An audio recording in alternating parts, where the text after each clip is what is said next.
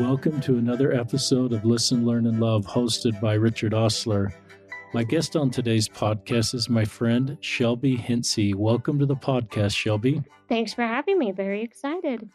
Shelby is somebody I got to know through Twitter, and we've been friends on Twitter for a while. And then Shelby invited me as a producer at KSL, along with Calvin Burke, to be on the Doug Wright Show one of the weeks of Pride Month to just talk a little bit about our LGBTQ brothers and sisters. And I I just saw what you're doing as a career, and we visited a little bit about your job as a Relief Society president. You'd just been released, and the things you're sharing on Twitter. And I just thought I think our listeners need to hear more from Shelby.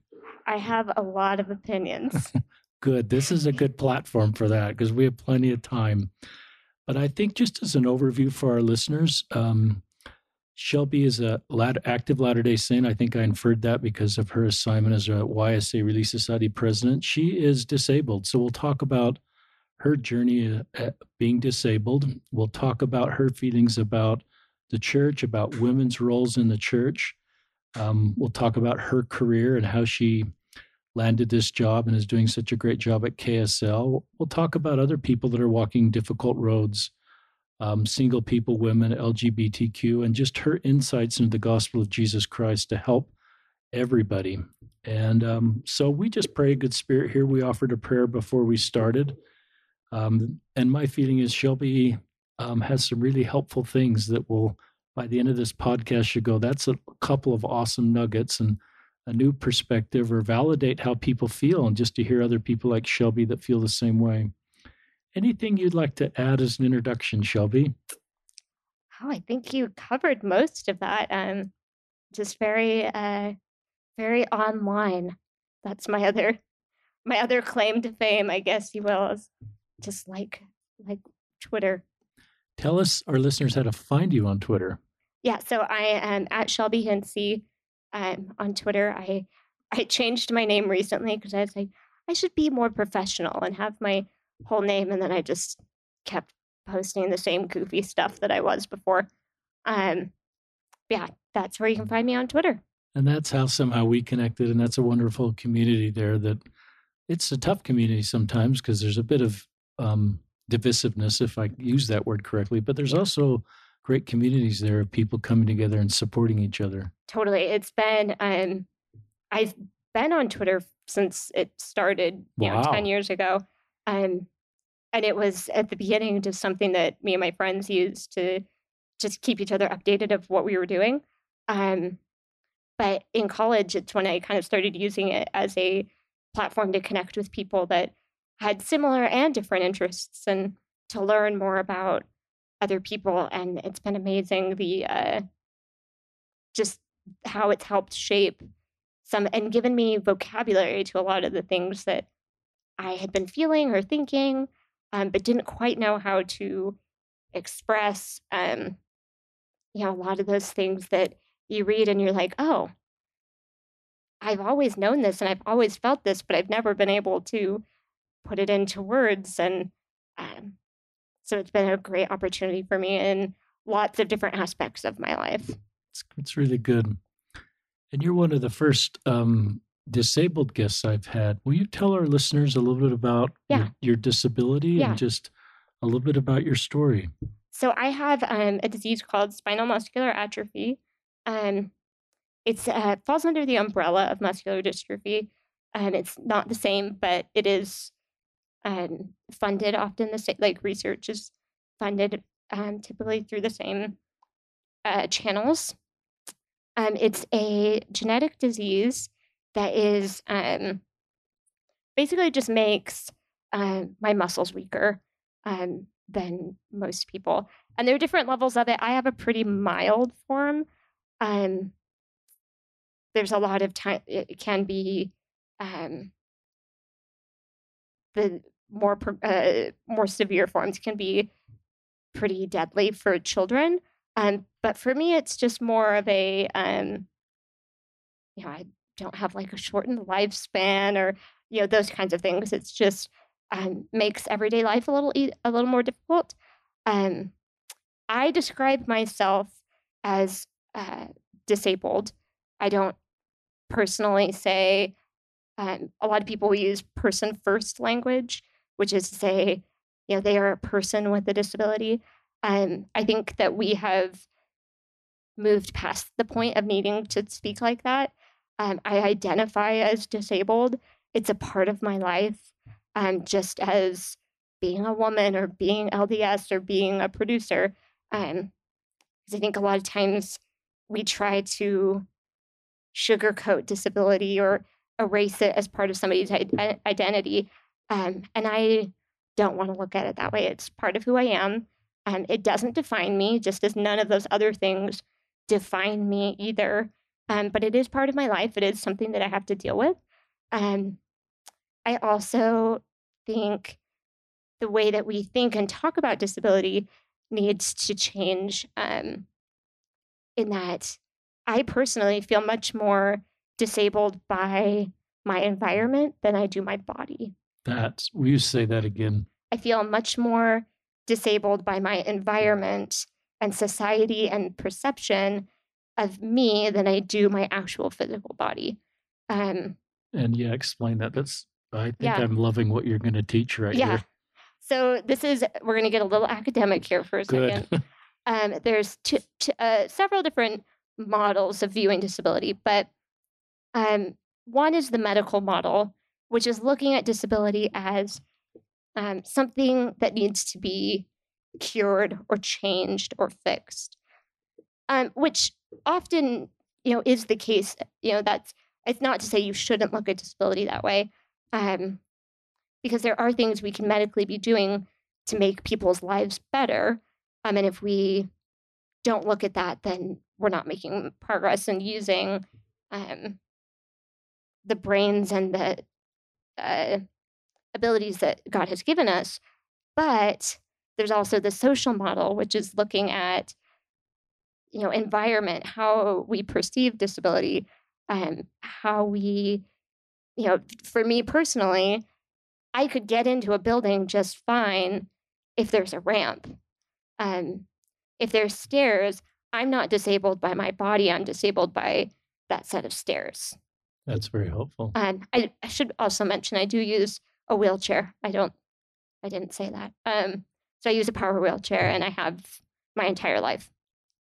So I've kind of, my whole 27 years basically have been um, using a wheelchair and living in an environment that is very, very slowly um, becoming more conducive. Um, I'm only two years younger than the Americans with Disabilities Act, um, which was signed actually the end of July in 1990. Wow. Um, so that was a landmark. Um, You've been disabled your whole life, Shelby? Yeah. Yes. Um, so the ADA was a landmark civil rights bill. We think of it a lot of times as like building requirements. Yeah. Um, but really, it was a civil rights bill. And that is also the bare minimum. And so I believe that as we change the way we think about disability, um, especially just as the baby boomer generation gets older, there are going to be more and more people who are disabled and need those accommodations. Um, and as we change the way we think about it, we'll become much more accepting of disability as just a part of life, um, just like any other um, marginalized community. Um, it's the only marginalized community that anybody can join at any time in their life, um, which I think is, you know, I don't want to like guilt people into being like, you, know, you could be disabled one day, so That's you need to think about it. But it is true. Um, it's also the lar- one of the largest marginalized community. One in five people, um, according to the 2010 census, one in five people identify as having a disability. And I imagine that number will go up here when we have our next census. You said something really interesting. It said it's a marginalized group that you may find yourself in that you're not in right now. I, so if I'm white, it's probably hard to imagine myself becoming black. Right. Now, I'm a man. It's hard to imagine myself becoming female. But yeah, you're right. I could become part of this marginalized group. And then I love what you said. And if I understand it right, uh, my ability to contribute to society is only controlled by the environment, not by right. me. And so if we're creating barriers to you fully contribute to a society by the environment, then we're worse off. Right. There are so many things that um, I could do with the proper physical built environment, the proper support, um, the proper technology that, and we shut a lot of people out of um, employment, um, just general being involved in the society. Um, it was just in, it was 96 that the Supreme Court ruled that disabled people have just as much of a right to live in their homes and in a community as non-disabled people do. And you know moving away from institutionalization and the and nursing homes and those kinds of things. Um, and you know if you look at people with um, autistic people or people with um, intellectual disabilities as well i mean i'm speaking for myself in a very I'm also in a very privileged group of disabled people. Explain that. Um, I am white. I am able to physically speak for myself. Um, I don't like to say that people aren't able to speak for themselves because everyone is able to communicate somehow.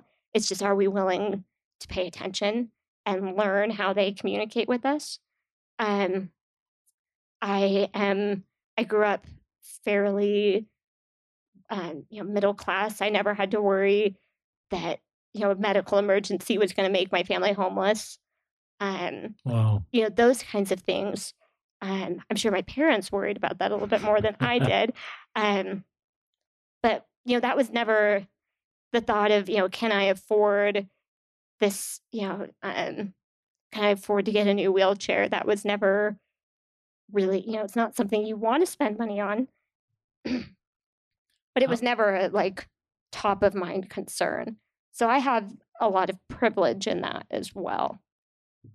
That's interesting. It's very helpful for me because I would just, I wouldn't think, I wouldn't understand that, but you're right. And, and I think, you know, something that we were talking earlier about all of the different issues that we were going to come over and um, talk about, and every single issue has a disability uh, part of it as well. And so remembering that, you know, every community, every marginalized community um, has disabled people in it as well. And what are we doing to make sure that, you know, we're accepting that those people as well in um, in that discussion? What were your when you were did you have really hard times as a younger person thinking how am I going to contribute to life? What am I going to do for a career? Will will I ever have value in society? Because right now you're it's what you're doing is really awesome. Right. And we're going to talk more about that. And th- I asked that question partly to give hope to younger people that, you know, maybe need to hear what your your example and to give them hope. Right.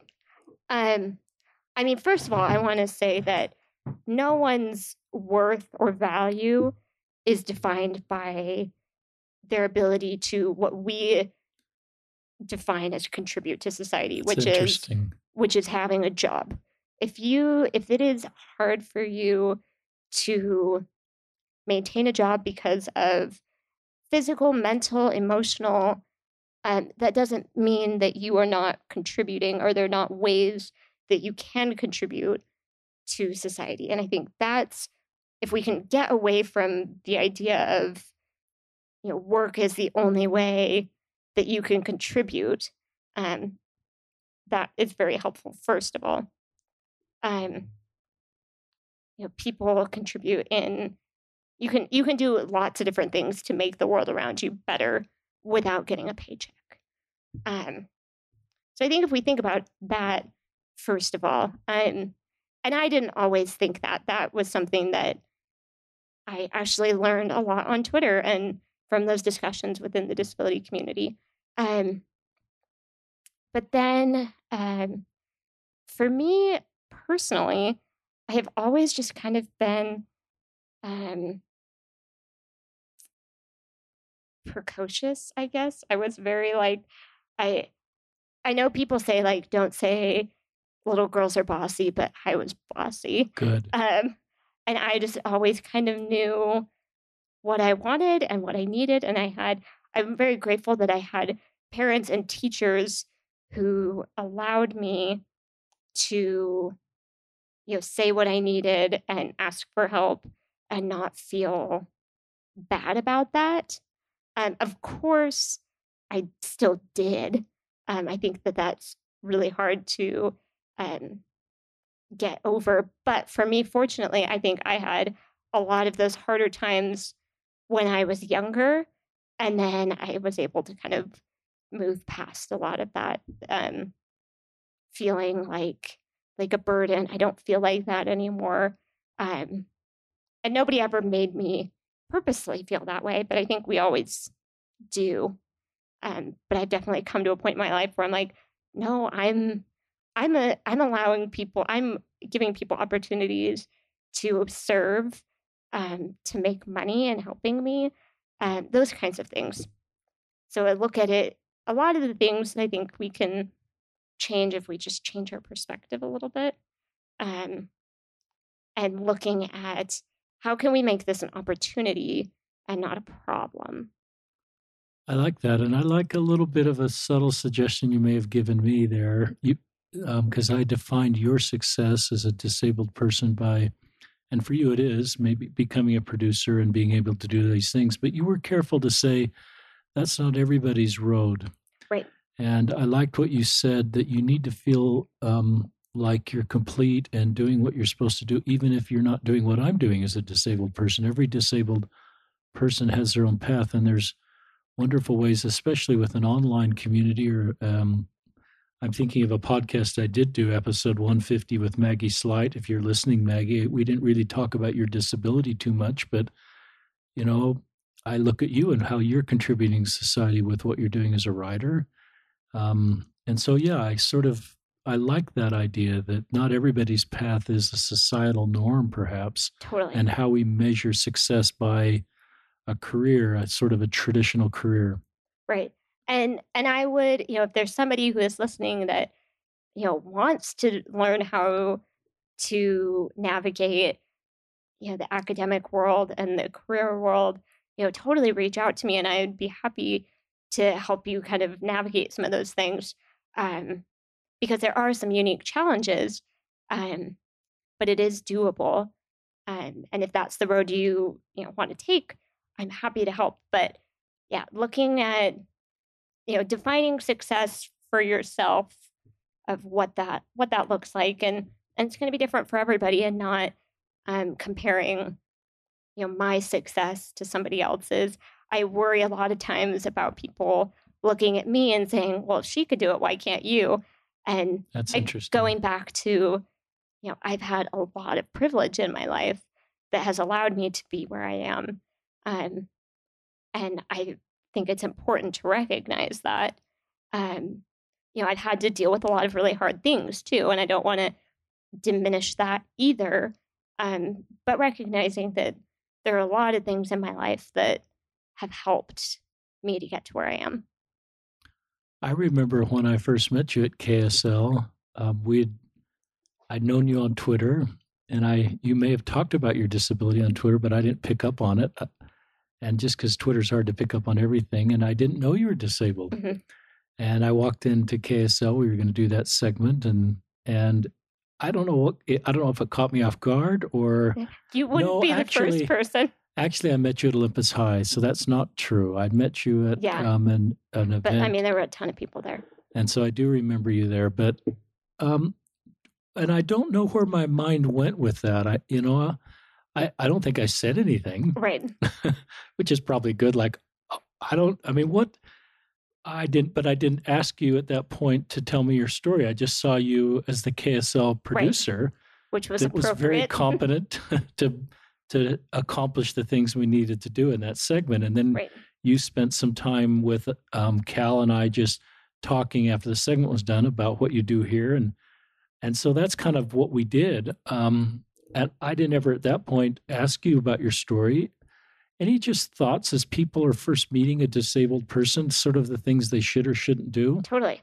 Um, well, it's funny that you said that kind of caught you off guard because I have seen a lot of kind of, oh, surprised faces when I come into and you the. know you're reading their face. I, and I mean, you cannot hide it. So I know what you're thinking. Um, but I think for me, um, the and this is an interesting discussion, even like um, within like dating as well. Um, you know, people are curious and they want to know more about people. But I often introduce it as, you know, if you met somebody for the first time, you know, would one of the first questions you ask them is a complex medical history? Like, no. Um, obviously, it's something that I want to talk about and I want to um, make sure people understand because, and this is something that I'm personally like still trying to navigate and figure out, you know, how how do I um, talk about my disability without it being the only thing that I talk about, um, because there's so many other interesting things about me. I hope, um, and things that I'm interested in. Um, I definitely think you know the most important thing you can do when meeting somebody is um, you know, just talk to them like you would a normal person. One of my big things that I encourage people to do is to presume competence. Um, something that's really frustrating for me is I'll, you know, be at the store and I'll be with, you know, somebody who's there to help me. Um, but the cashier will talk to them instead of to me. Um, or I'll go to the doctor's office and I've literally been at the doctor's once and I it was at a big hospital and I asked the receptionist, you know, where this clinic was. And she I was with my mom and she turned to my mom and answered to my mom. I'm like, I'm the one who asked that question. Wow. Um, so I always encourage people to presume competence and presume that the person that you're talking to understands and knows what you're saying. Um, and if they don't, I mean, I personally believe that basically everybody does, and we just haven't figured out how to maybe help them communicate more. Um, but you know, people and people know people pick up on even if they don't understand what you're saying, they pick up on the way that you, you treat them. Um, so if you just assume that they know and they are, you know, with it and here and present, um, that's going to get you a lot further and you're going to make that person feel a lot better. Um, and then, you know, if the person that's their assistant that's with them needs to step in to help communicate some things or things like that, you know, let them be the person who guides that. Um, but yeah, just assume presuming that they are present and involved in the conversation. Um, and then as you get to know people, just like you would with any other person, you know, thing you start to learn things about people. And I think also saying, um, you know, is there in the very beginning, is there some something I should know that I can do to help make it easier for you to, you know, go to this event? Something I love is when people say, you know, okay, how how can I make sure that this place that we're going is accessible? What do I need to ask? or what do I need to do? And taking some of that burden off of me um, is very much appreciated because um, it's a lot of spending a lot of time thinking about okay, how is the logistics of getting from A to B and those kinds of things. And if I, I had a friend once who called me to go to a party and she said, We were going to do it here, but I called them and they're not accessible. So we're going to go to this place. And just the I mean, that was so simple for her to do. Um, but the fact that she did it and I didn't have to say, oh, well, is this, is, can I get into this place or have to do the like Google search and hope that there's a picture of the front and I can figure it out. The fact that she just took that initiative was I don't and I told her once, I was like, I'm so grateful for you doing that. And she's like, I don't even remember doing that. It was something so small to her but really large for me. Um, so just, I think, you know, treating people how you would normally, but then being extra cognizant of some of the things that might make life a little bit diff- difficult and just asking, what can I do to help make this easier for you? And if they say nothing, then that's, you know, don't push the subject. Um, but making sure that they recognize that you are cognizant of, you know, that they there are things that make things a little difficult, and you're willing you're willing to work through those, and you're willing to change plans, and you're a safe person for me to say, hey, you know, actually that restaurant that you want to go to isn't accessible. Can we go somewhere else? Um, it's really, uh, I think, one of the most beneficial things you can do. Do you know the restaurants that are accessible and your favorite food? Um, I know a lot of them. Um, and I do a lot of still just Googling. Um, it's hard to call someplace and ask if they're accessible because oftentimes they'll just say yes and, and then you get there and they're not. um, so I use a lot of Google Street View. That's and smart. trying to figure out, okay, um, you know, is that actually accessible? A lot of people say, oh, well, it's just one step. You know, we can lift your chair up, and my chair weighs 300 pounds and isn't designed to be lifted. That isn't designed to be lifted. That's not, you know, for some people they can do that, um, but that doesn't work for me. And that's the other thing I think thinking about, you know, there's a lot of things that, you know, might be accessible to one person, but isn't to another. Um, so really listening to when people say, oh, I can't do that, and just accepting that that's. And there may be more to the story. So people say, want to know why, and then they'll want to lift up your wheelchair. Right where you'd actually prefer people not to do that. Right. It might damage your wheelchair. It's very expensive. so and, actually, and I don't want somebody else to get hurt either. And so maybe that's good just to take that at face value and right. not sort of have to have you justify. Right. Well, I, so I I personally don't drive. Um, I have an accessible van that I can get into, but I have somebody else drive it.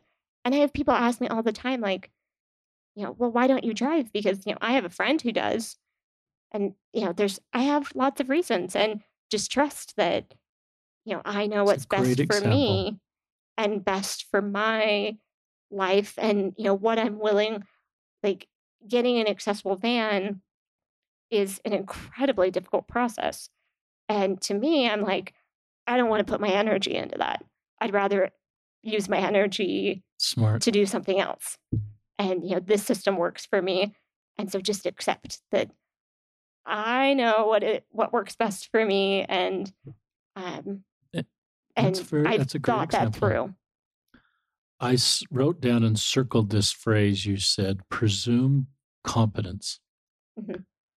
Um, that's really awesome because I would guess that at times I've seen a disabled person and have, have not presumed competence, and I like your examples. And I'm thinking of a stake conference I went to, Emerson Fersch in the Long Beach East Stake, and he had a divorced woman speak. He had, it may have been one of his counselor's daughters who was in her teens who's disabled. She spoke, but she wasn't able to speak right. the way you spoke. And it was, you know, but we heard her voice through a computer, and she right. was, you probably know the technology. Yeah. And I was so, I will never forget that, Shelby, because I realized that I had not presumed competence mm-hmm. because she couldn't speak. And when I heard her speak to that computer, all of us during that stake conference were just were deeply touched. Right.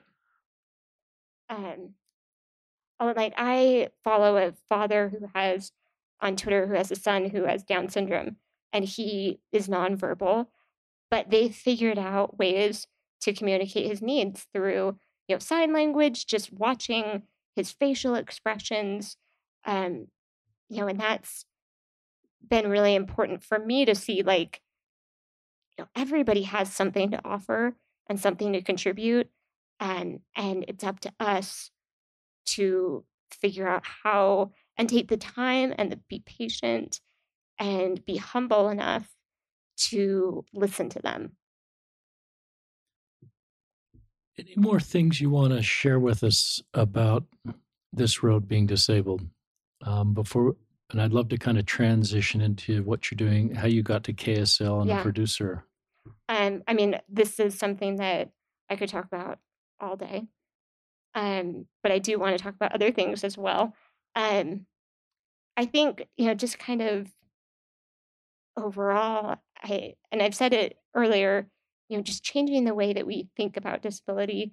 Um, and I think a lot of times in the church, especially, I mean, this is everywhere, but it's magnified in the church. We talk about disability as either a blessing or a burden. There is no middle ground of this is just a part of life and people. And um, I I remember um, once just sitting in one of my first um, women's conferences, and I don't remember the talk. I don't remember who gave it. I don't remember what the story was, but I just remember sitting there crying and thinking, you know, this isn't representative of my life. I can always tell in a talk when like a disabled story is coming. Um, we call that inspiration porn a lot of times, um, which I joke is like Mormon's favorite kind of porn. Um, but the idea of you know using disability as a plot device or as something to um, you know obviously we need to look at other people's challenges and the way that they work through them i don't like to say overcome because i don't think you overcome things and you know you work through them um, and we need to look at that but making sure that we're not looking at somebody whose life is harder than our or what we perceive as harder than ours and using it as a um, a gratitude crutch of well at least you know my life isn't that bad because wow. who does that help um, my friend tanisha on twitter said once something along those lines of you know if you have to look at other people's if you have to compare your life to other people's in order to be gra- grateful then that's not really gratitude it's helpful um so and i mean there's i would encourage people to go look up um there's an amazing ted talk by um, Stella Young. It's called I'm Not Your Inspiration. Um, it's incredible. But basically, she tells a story of um, teaching at a high school. She was like substitute teaching. And one of the kids raised his hand. She was, you know, 20 minutes into the lesson. And he goes, When are you going to start your speech? She's like, What are you talking about? And he said, You know, sometimes, you know, usually when somebody in a wheelchair comes in, they you know, give us an inspirational speech. And he had never seen her, somebody with a disability, as just a normal person. It was he had only ever seen them as objects of inspiration or pity. And so I want to make sure that, you know, as we, you know, view our siblings on this earth, that we're not we're not looking at anybody as purely an object of inspiration or pity, um, because it's also exhausting to be that object of inspiration and not allowing people to um, i've definitely felt like i can't say you know this doesn't work for me or i don't want to do this i can't do this um, especially within the church because people will think well you know now you're a we call it like a bad cripple um, the people that you know make complaints about things and we should allow people to be able to be honest about what they're really going through and have moments of hard times and not just have to be constantly positive and happy and and we put a lot of burden on people i think um, that are going through all sorts of hard things we put this burden on them we say wow they're so amazing for being so positive and happy all the time and not allowing them the space to also grieve and be upset and be angry about things. Um, and we do that with lots of people, not just the disability community.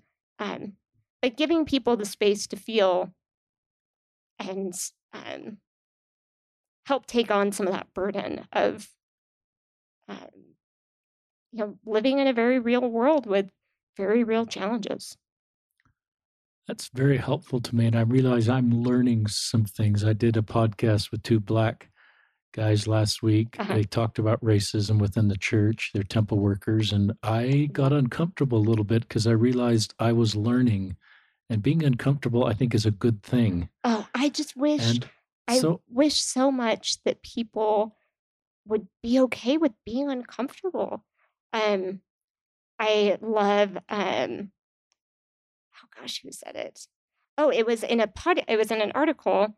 Um, it's Nicole Chung um, an article by Nicole Chung um, for the Toast from years ago, but she talks about how, um, and she's Asian, and she was at a uh, her husband who's white, his family dinner, and somebody made a joke about, you know, her looking like every other Asian person, and you know they meant it as a joke, and it, they didn't mean to be harmful or mean or anything, but she felt really uncomfortable with it and in that moment, she had to decide, you know, do I be the person who ruins this dinner party by calling out, you know, this person who didn't mean any harm, but also needs to learn that what they said was offensive. Um, and ultimately, she didn't. But the point of the article was talking about, you know, why is it always the person who calls somebody out for something? Why are they the ones that have then, you know, quote, ruined the party instead of the person who said it to begin with. Um, and also just this idea of, um, you know, making it, putting that discomfort back on other people sometimes and being willing to take that discomfort and, you know, don't get defensive and being humble enough to say, you know, you're right. I didn't realize, thank, you know, thank you for explaining to me that, you know, hearing that all the time would get really old. I have people say things to me. Anything that you think is funny, I have heard so many times. Wow. Uh, you know, people always, oh, are you, you know, you got a you got a license for that thing? Um, so I've come back, come up with some kind of just snarky responses that, you know, are funny, but also say, you know, but that also isn't very funny. And I've heard it a million times. I usually just say like, you know, that gets funnier every single time somebody says it.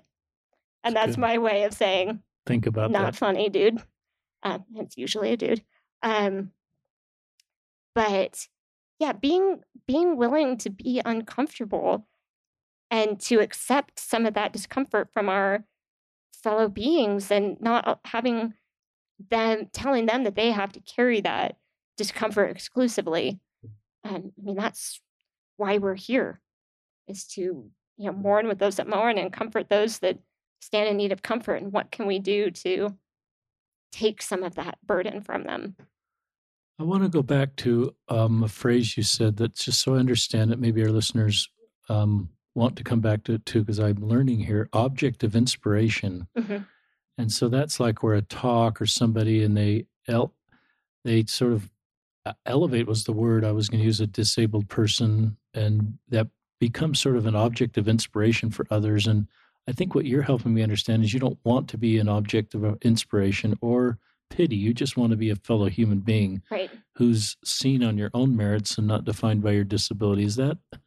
Well, and I think a lot of times, you know, I I want people to recognize that, um, you know, I have different challenges in my life, and we need to look at that. But a lot of times, what happens with these objects of inspiration is you just look at that and say, oh, that's nice, or I'm so sad for them, or I'm so grateful that I don't have to deal with that. And then you move on with your life instead of saying, wow, here is this person who is experiencing something that I am not experiencing. It's not harder, it's not easier or better or worse, it's just different.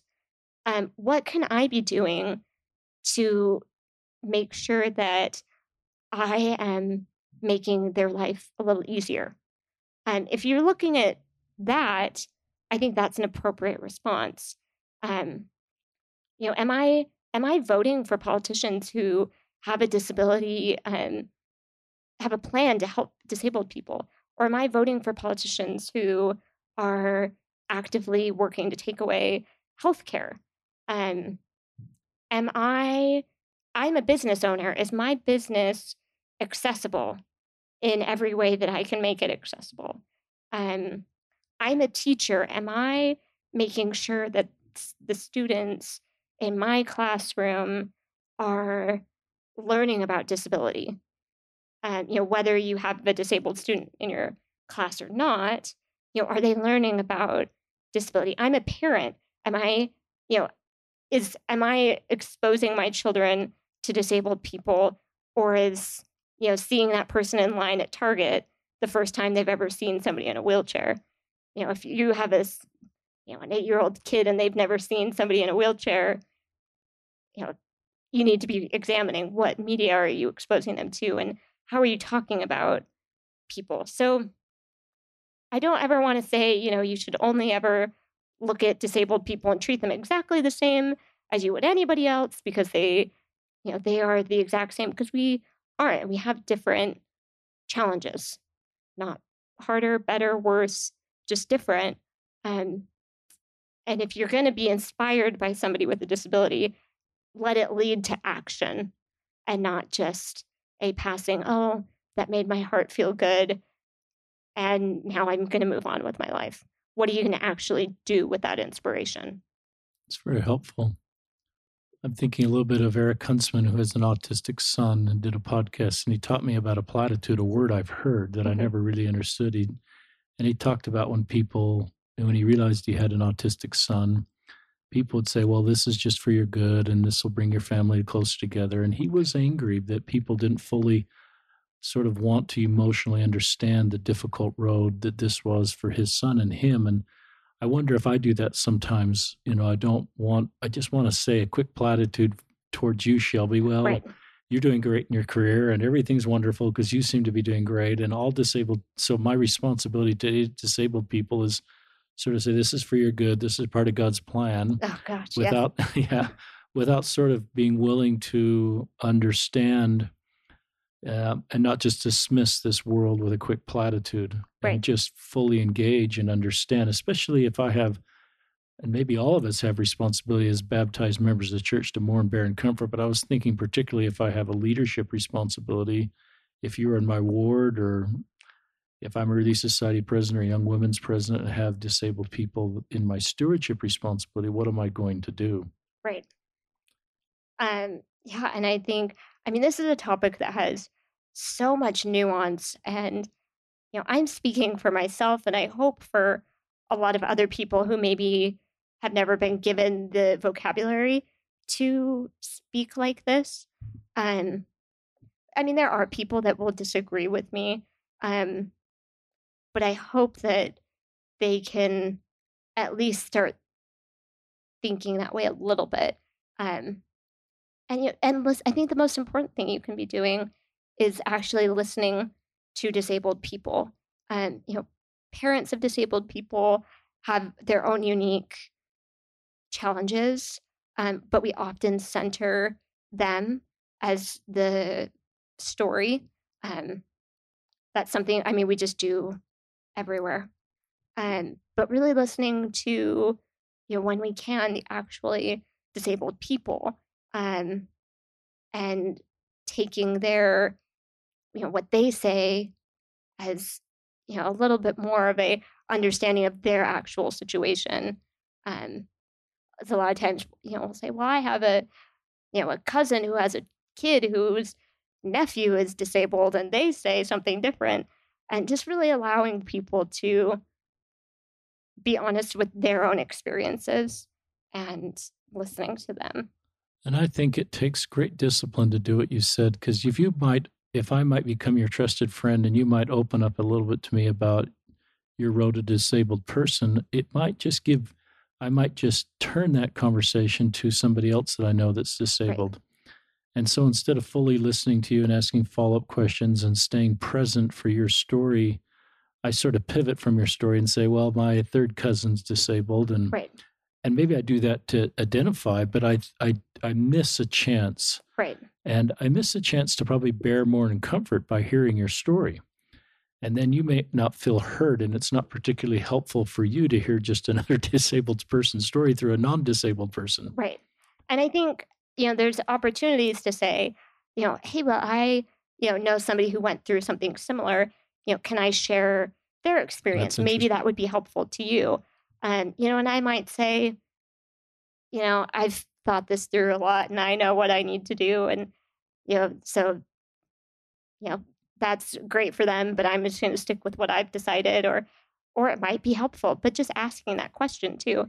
I think we in any regard we do that a lot of times of i know i personally i am like let me give you advice and i love giving people advice but i've had to really learn how to say you know can i share this experience that i went through that i hope might be helpful or similar to you before just unloading and you know being asking for consent basically to share that experience before how do people bring god into this that's helpful and not helpful as far as you having a disability because yeah. i assume there's real triggering things that i could say when i sort of bring god into this mm-hmm. equation um this is going to get a little gospel according to shelby okay we can um, handle that i personally I don't love when people say to me, like, oh, well, one day your body's going to be perfect and you're going to be able to do all the things that you wanted to do. Um, and you'll be resurrected into a perfect body.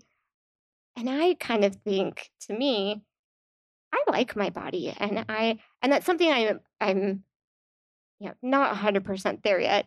I think just as women especially is always an issue and then you add a disability on top of it. Um, but I don't think that my body is imperfect. And I think that it's how it's supposed to be. Um, and I am I'm not going to speculate of what, you know, my resurrected body is going to or isn't going to look like. Um, but I think that our perceptions are going to change. And I personally believe that my body as it is will be perceived as perfect by others as opposed to you know being actually what we describe on this earth as perfect and i mean first of all if you just go through history the idea of a perfect body has changed so much just That's over true. the past thought of that i mean and from I'm, culture to culture totally and i'm really interested in like the history of fashion so just the idea of what a perfect silhouette is. I mean, just even over the past, you can go decade to decade over the past hundred years, and the silhouette of what a perfect female body is has changed every 10 years. Um, so obviously we're we're willing to change our perception of what is perfect or what is good. Um, and I think that that's going to be a lot more um, of what our resurrected bodies are going to be. You know, obviously, I hope that I believe that you know we won't necessarily have pain and sickness, um, and I hope that there are some things that you know I would love to be able to do here that I will be able to do, um, in that resurrected body that happens. But um, I, yeah, I truly believe so. It's it's very hurtful to me actually when people say, you know, your body will one day be perfect, because I think that's fairly perfect as it is. And um, and I it's hard for me to have people say that, and I don't think they say it maliciously, but that they want me changed. Um, I want to just be how I am. And, you know, I don't, people always ask, like, okay, if this is a conversation within the disability community, you know, if somebody said, here's a cure, you know, would you take it? And you know, I don't know, but I would hope that I would be able to say, you know, I want to just be who I am. And, and I believe that, you know, God gave me this body for a reason. And, um, I have certain things that I need to learn and teach other people. Um, I focus more on, you know, what do I need to learn because that's what I can control. Um, but you know what can i be learning what can i be contributing um, in this body that was a gift to me that i love i'm really touched by what you said i've never heard anybody talk like that and it just feels so good to me it feels so right and i love how you got here, Shelby. I don't the spiritual maturity, the emotional maturity, the education to be at peace and grateful for who you are and your gifts and contributions. And I love this idea that, you know, that you're not, you know, you don't want to lose that in the resurrection. Right. And I think the res- the core of the resurrection to me is hope. And so I would hope that whatever your hopes are for your physical body, um, that that becomes reality. Right. And um, I think sometimes it kind of comes back to this plot, or I want to keep myself emotionally safe. So I just, I think, well, the resurrection is going to make you, you know, without a dis- disability. Right. And it's sort of maybe back to this you're not complete until the next life, or you're not fully. And, and I realize some people are looking forward to the resurrection to right. take their disability away. So you're really good at honoring every story, and this is just your story, but it's helpful for me yeah. to hear you talk like that. And I recognize what what I should do as your friend is is listen to how you feel, and and so I can support you. And and I want to be really clear too that you know I'm saying all of this, and these are all the things that I believe and hope. But there are definitely times where I, you know, think oh, this would be so much easier if it would my life was different or you know and and I want to make sure that people um have the space and the ability to you know have those pity parties and to be upset and to be annoyed and want to change things and and that's okay but without being um sucked into that and you know only thinking that way. Um there's we there's so much nuance in life and we want to just assign people and tell people that they need to be one certain way all the time and that's just not that's not how people grow that's not how people learn um, it's not how things change. You know the only way things change is people asking questions and you know saying i want something different um, but then you know also just being comfortable enough to say well this is how it is right now and this is what i'm going to i'm going to work with what i have right now. Talk about what you said sometimes they get angry. Is that focused at god at, focused at our society? Is where does that move around? And uh, my feeling is it's okay to be angry. Totally. i would never say don't feel angry. I just think that's a logical emotion yeah. i would never try to shut that down from somebody. Right. Um, i personally don't get that angry with God, but I think that if you need to, I love. Um, I heard I've heard this several times. Like, you know, if you need to be angry, be angry with God. They can take it. Um, and I like that idea that you know you can you can release some of that frustration, and that's okay. Um, for me, I'm if I'm ever angry, which I am quite often. Um, it is more with society and the slowness that we're moving um, in lots of different aspects. And I have to re- I have to remind myself that you know we're fighting a system, you know, um, from lots of different levels that has been in place for millennia, and we want it to change now. Um, and while I think we have the capacity and the ability to change now, um, we have to be a little bit patient, as hard as that is, um, and you know, use this time to say, okay, how can we? The world isn't perfect for a lot of people, so what can we be doing to make it a little bit more perfect? And you know, as people who are in those marginalized groups and without that, without of them, how do we, you know, take what we have right now and make it a, at least a little better while also fighting for more meaningful and permanent change. Talk a little bit about, and I'm glad we've spent so much, we spent a good chunk of this mm-hmm. podcast mm-hmm. on um, disability. Very helpful for me and very helpful for our listeners. Maybe we'll have you come back on the podcast and share more because you're a pretty awesome guest. I have lots of ideas. Um, talk about women in the church. So you're an active LDS woman. And sometimes, you know, I've tried to want to hear more stories from women so that I can do better as a man. Right. Um, to make sure women are valued and appreciated. Just share us, share just your thoughts on that subject. Maybe mm-hmm. it isn't just for men. Maybe it's for everybody. Right. On just making sure everybody's. I don't know right way to phrase it. Up, every voices are equally valued, or everybody right. feels equally needed. You right. know, whatever way you want to phrase that up. Um. So there are like two things that I've actually been thinking a lot about recently. Um. And the first is, um, are we elevating women um, in leadership roles? Um, and are we, I think a lot of times we have this idea of women can teach women and children, and men teach everybody.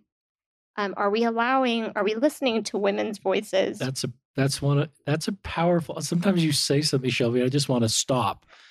and that's, I've never thought of that. I've never, that's a blind spot for me as a guy. I've never thought about what you just said. Yeah, we we you know, and there's nothing in our doctrine that would say we have to do it that way. Right. Um, and we talk a lot about, you know, we say, well, women, you know, are, you know, elevated and they have these roles, and but are you know are men listening to what women have to say, um, or are they only speaking to other women? Um, and so I think you know, this was a conversation I actually just had with my bishopric. You know, are we allowing, are we encouraging elders quorum to use talks given by women in their lessons. That's a great idea. Um, are we asking men to speak on talks given by women in general conference during sacrament meeting um, instead of just assigning it to women? Um, well, my favorite talk, honestly, was Sharon Eubank talk oh, from the last well, general conference. If that's not way. your favorite talk, then just get out, um, because it was such an it's incredible talk. talk.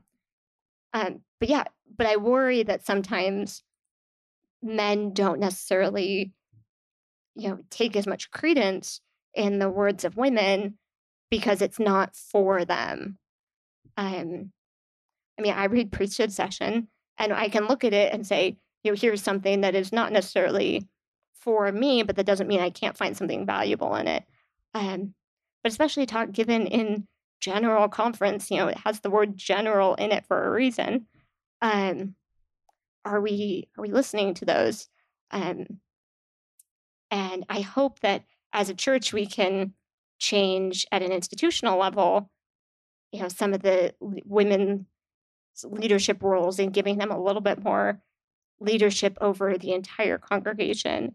Um, we we talk a lot about being equal and equal partners, and that's very very important. But we get uncomfortable with women being in charge, and but we're not uncomfortable with men being in charge. And you know why is that? And we need to examine really why we all of a sudden feel uncomfortable.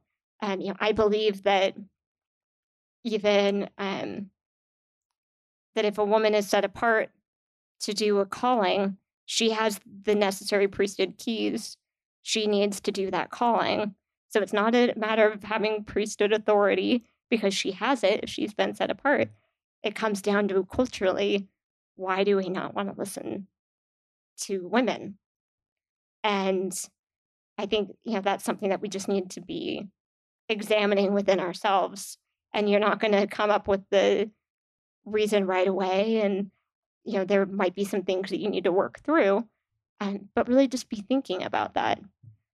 Um, and then the second thing that i think will help the role of women in the church a lot is just listening to each other's stories and be willing to accept them whether it's something you've experienced yourself or not. Um, i hear especially women say to other women well i've never felt you know, looked down on or ignored or unimportant in the church.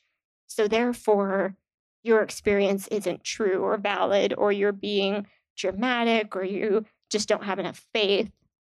Instead of saying, you know, I see your experience, and I, you know, while I may have never felt that, I'm sorry that you have felt that.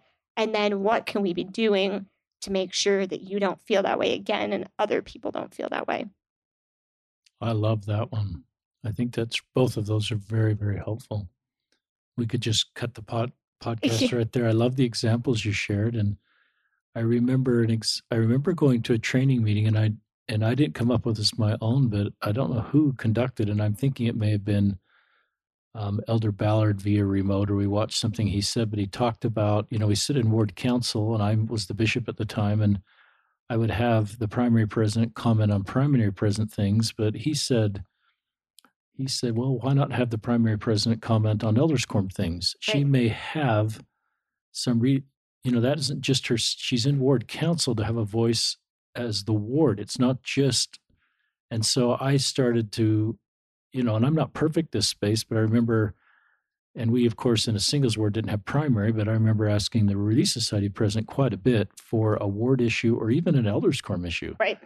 And I recognized that she often would have a perspective, even though it was the elders quorum, that was very helpful to the whole ward mm-hmm. making a good decision. And so that really is consistent with some of the things you shared. And I think of Elder Oaks's talk, where and maybe you know this talk better than I do, where he talks about setting apart women, and they they you know they operate under priesthood authority due to their calling, and right. he talks about women working in the in the initiatory, mm-hmm. performing mm-hmm. I think a priesthood ordinance, yeah, um, working under the you know as a set apart temple worker. I guess he said they don't hold the priesthood, but they're authorized to use the priesthood. Right. And you yeah, may, said, I, you may know that talk better than I he do. He says something along the lines of you know, if that's not the priesthood, then I don't know what it, you know, what is the priesthood. And that was really, that really was that a good me. talk for you or a? Um, I really liked that part of that talk. Like part of that talk. Um, because I think it is important. We have such, and I haven't figured this out, and I don't, and I'm something I'm working on, and we have just very, I think, sometimes incorrect views of what the priesthood is. Um, and I won't, you know, get fully into that, but because I don't have the answers. Um, but really, you know, thinking about okay, well, what what really is the priesthood and what really is the power of God? You know, I think um, I think of like priesthood blessings. For me, I I enjoy getting a priesthood blessing because it's a very physical and tangible way for God to speak to me. But I also don't think that I have any less authority to go to God and ask those same questions and get the same answers as a woman. Um, it's just hard. That's something that He has given us as humans, or I should say, our heavenly parents. I believe they both have given us as humans the access to, you know, physically hear um, or see what it is that they want for us. They would give us those same answers if we went to them in prayer, but sometimes it's just harder for us to accept them. Um, and I have the same authority to ask for that um, as a woman, but just sometimes I need that physical, tangible connection. I like that. And I come back to what our doctrine is, Shelby. Our doctrine is personal relationship with heavenly parents. And I think of also, and I was listening to a talk from Sharon Eubank. She gave it Fair Mormon a few years ago, and she talked about our doctrine is Heavenly Father, Heavenly Mothers, equal co creators. But she says sometimes our practice doesn't match our doctrine. And she right. gave the example we look at a mission president and his wife as equal and having both really difficult jobs, but we don't have vocabulary for right. her. So right. we call her the mission president's wife. We all kind of recognize that's not probably, so that's an example of our practice not matching our doctrine. Right. And that was helpful for me just to see, you know, a, pair, a way to sort of understand we have work to do um, mm-hmm. and to fully match our doctrine. Right. That, you know, and I hear, which is pretty unique, the idea that we have equal co creator heavenly parents. That's pretty powerful doctrine. Right more thoughts on this subject or um, what you tried to accomplish as a Relief Society president the singles ward. We're here in downtown Salt Lake, so you are in a ward, a YSA ward that I assume no one's living at home and everybody's very transient. Right. Um, yeah, so I was a uh, Relief Society president for two years, um, and I I got the calling, and I was actually very excited by it, um, which I hope that people you know, I, I was, oh, you know, obviously nervous and you want to do a good job. And, um, but I hope that when people get callings, that they are excited by them. And if they're not excited by them, then, you know, examining why that is. And um, this isn't what you asked, but you know, I am somebody that thinks it's okay to, you know, say no to callings and have that conversation with your bishop of, um, you know, I need to say no to this right now, and here's why. And oftentimes, you know, that was why you were called to that, is because you needed to be able to have that conversation. Um, you know, whether it's something um, I know somebody who was had a calling, was called to something in the stake and turned it down because she felt like she really needed to be in her ward and she felt really lonely and wanted to be making connections in the ward. And she never would have had that conversation with her bishop. She wouldn't have gone to the bishop and said, you know, I'm lonely, I need a calling that helps me connect to the ward. Um, but because she got that stake calling, she was able to have that conversation. And so that, you know, she really felt like that was the, um, that was why that was a revelatory calling was to have that conversation. Um, so I don't ever think that people should, you know, just always say yes to any calling. And, you know, if you're not excited by it or you're not ready to take that on, you can say no and it's okay. Just a comment. There's a, um, the longer I served, the more I wanted to sort of have, for major callings, a preliminary discussion with the person. Mm-hmm. And I felt like it would help me go to the Lord and make a more informed decision if I knew more about the potential calling. And so sometimes I would talk to people and say, We're exploring a calling for you in the ward. Um, t- just tell me more. And totally. I think at times I even told the person what the calling was. I uh-huh. felt like, well, that's okay in our doctrine that I could well, share with somebody a calling I'm thinking about, and I'm just looking to understand how they feel about this so I can go to the Lord and make a more informed decision. Because often I would learn stuff in that kind of exploratory interview that really helped me make a, a really informed decision. Right. And then you're not going to them in this moment if we want to extend this calling to you, and then people feel like they have to say yes. Yeah.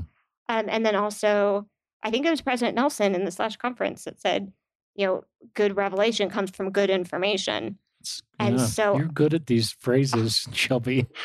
well, well, that one wasn't mine, but that was you're one good that at I remembering just, like, them because it stuck with me so much that sometimes, um, I know, agree. We just you expect, should stick. I we, think it's okay to say no. Yeah, in a calling, and, and we expect the Lord just to give us revelation, and sometimes, you know, they will tell us to do something that we have no idea why but most of the time, it's up to us to make a good decision, and then they will affirm or you know deny that decision. Um, and we can't just we have to use our brains. That's why we have them. I like that. So you've got this huge calling. That's yeah. how and we're just how do you um what feelings did you have of what you wanted to do as you're excited for this calling? So the ward that I was over, um, was very young and um, a lot of students, a lot of international students, um, a lot of people who you know, are the only members in their family or you know their family just joined the church a few years ago um, and then they were moving a lot. So i would not get the opportunity to really get to know a lot of them before they would move on to a new place. And i felt very stressed and worried that I wasn't doing enough to, you know, get to know all these girls and know all their names and all their problems before they moved in three months, um, which was just That's an impossible. Pretty overwhelming, yeah. It's an impossible task, um, and so I really had the impression that I just needed to do what I can with them in the time that they are here. Um, I wanted to maybe present them with some ideas and perspectives that were different than things that they had heard um, in their you know in their home wards i wanted to start pushing them a little bit to think about things differently um, and ask those questions and confront you know doubts that they've had. Um, i wanted them to feel my biggest goal was to make sure that when they were in relief society they felt loved and affirmed um, and that they felt like that was a place they could ask questions and have comments and ideas. And it was amazing the things that came out of a lot of these lessons when you created an environment where people felt comfortable sharing. Um, and you know that was my goal. I was never I wanted to I never wanted to be the one teaching. I wanted to facilitate a discussion that would allow people to, and that's what I encourage all of my teachers to do. You know, create a place where people can discuss, and if it goes off of the topic, that's okay sometimes.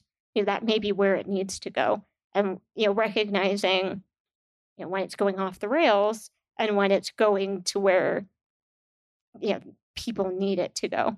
Um, so my yeah, my biggest goal was just to make even in that short amount of time that they may be with us to help them at least feel that I loved them and that the Lord loved them and they had value and they were important and they were full contributing members of the church and not just in a holding pattern until they get married.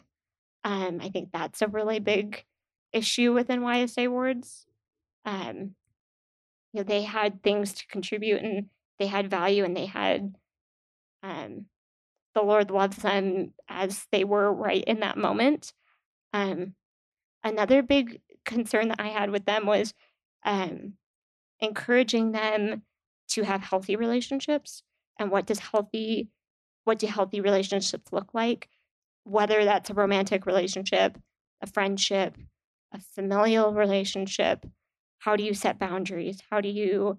Um, I could talk about that all day, um, but how do you set good habits now in your young adolescence, young adulthood, um, for good, healthy relationships that will you can apply to any relationship you're in and will benefit you for the rest of your life. I love that, and sir, uh, I, there's a few, some really good nuggets there. Um, I did a podcast with a woman. Um, she just talked about she's gay and she just and she's going to stay in the church and she just feels like this isn't Plan B because Plan A didn't work out. This is right, Plan A. Right. And as I've listened to more YSAs talk about YSA culture, that a lot of them are turned off uh, with the get married now culture mm-hmm. and sort of going to church and hearing lots of emphasis on marriage. And I didn't really pick that up too much. Um, and so I'm kind of looking back at my YSA assignments. And did we do that? I think, yeah, a lot of YSAs get married, but I think I wanted to create a culture going backwards of you're complete now. Right. And you're worthy now, and you're a whole person now, and you just can't live your life that I'll be complete once I'm married. And I don't think that takes getting married off the table. It's just that that's probably the way God would want you to feel. And so right. I think I would want to create a culture in a YSA ward um, of come unto Christ and get closer with God, and not necessarily this is a place that reminds you you're not married, because that can be pretty frustrating to a lot of YSAs. Yeah.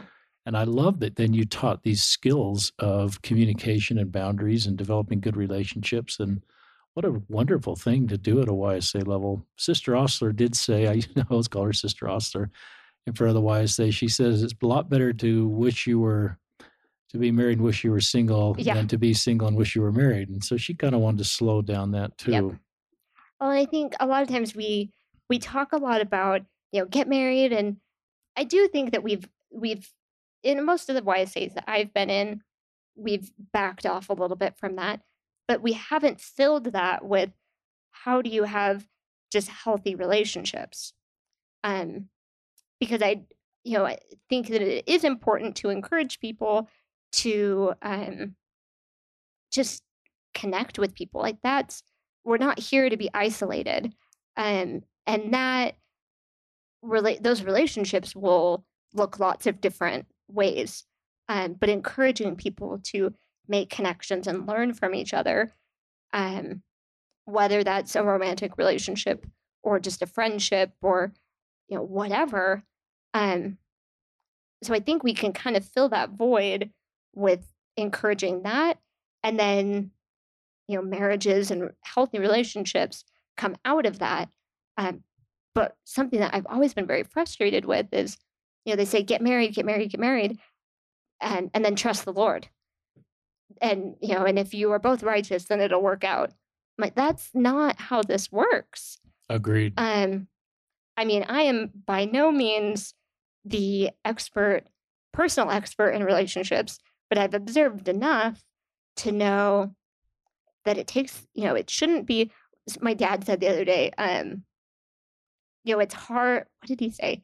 It's um, hard work, but it's work that you enjoy doing. Um, you know, if you're to the point where it's tedious and you hate it and you're miserable, that's not what you're supposed to be doing. Um, but it's supposed to be, you know, work. It's supposed to be work, but it's not supposed to be hard. That's what he said. Um, and I really appreciated that. And I think that's just relationships in general.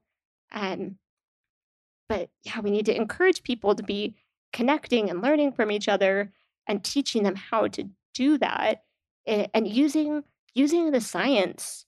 There's so much, you know, amazing, you know, secular information out there about how relationships work um, that we just don't use because we just turn to, well, trust the Lord. And if you're both righteous and keeping your covenants, it'll work out. And we need to be giving people practical information that will really help them instead of just read your scriptures and pray together and go to the temple and it'll be happily ever after.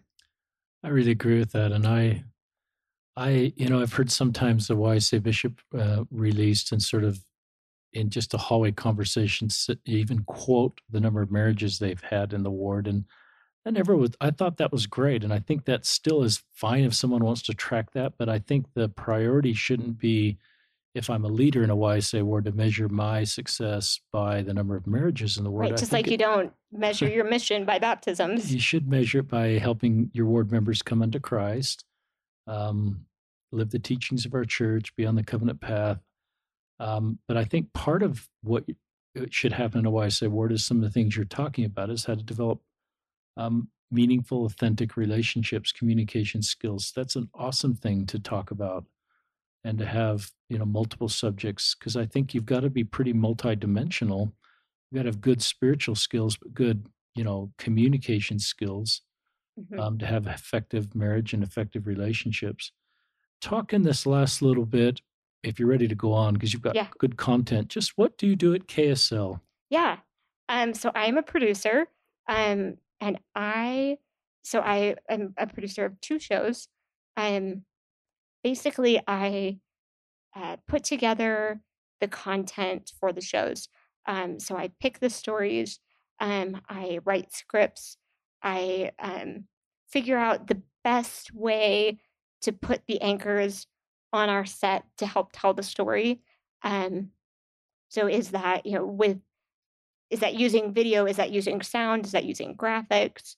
You know, where do they stand um, on the set? Because we have a pretty good sized set with lots of different options um, that will help people understand this story and get the information that they need.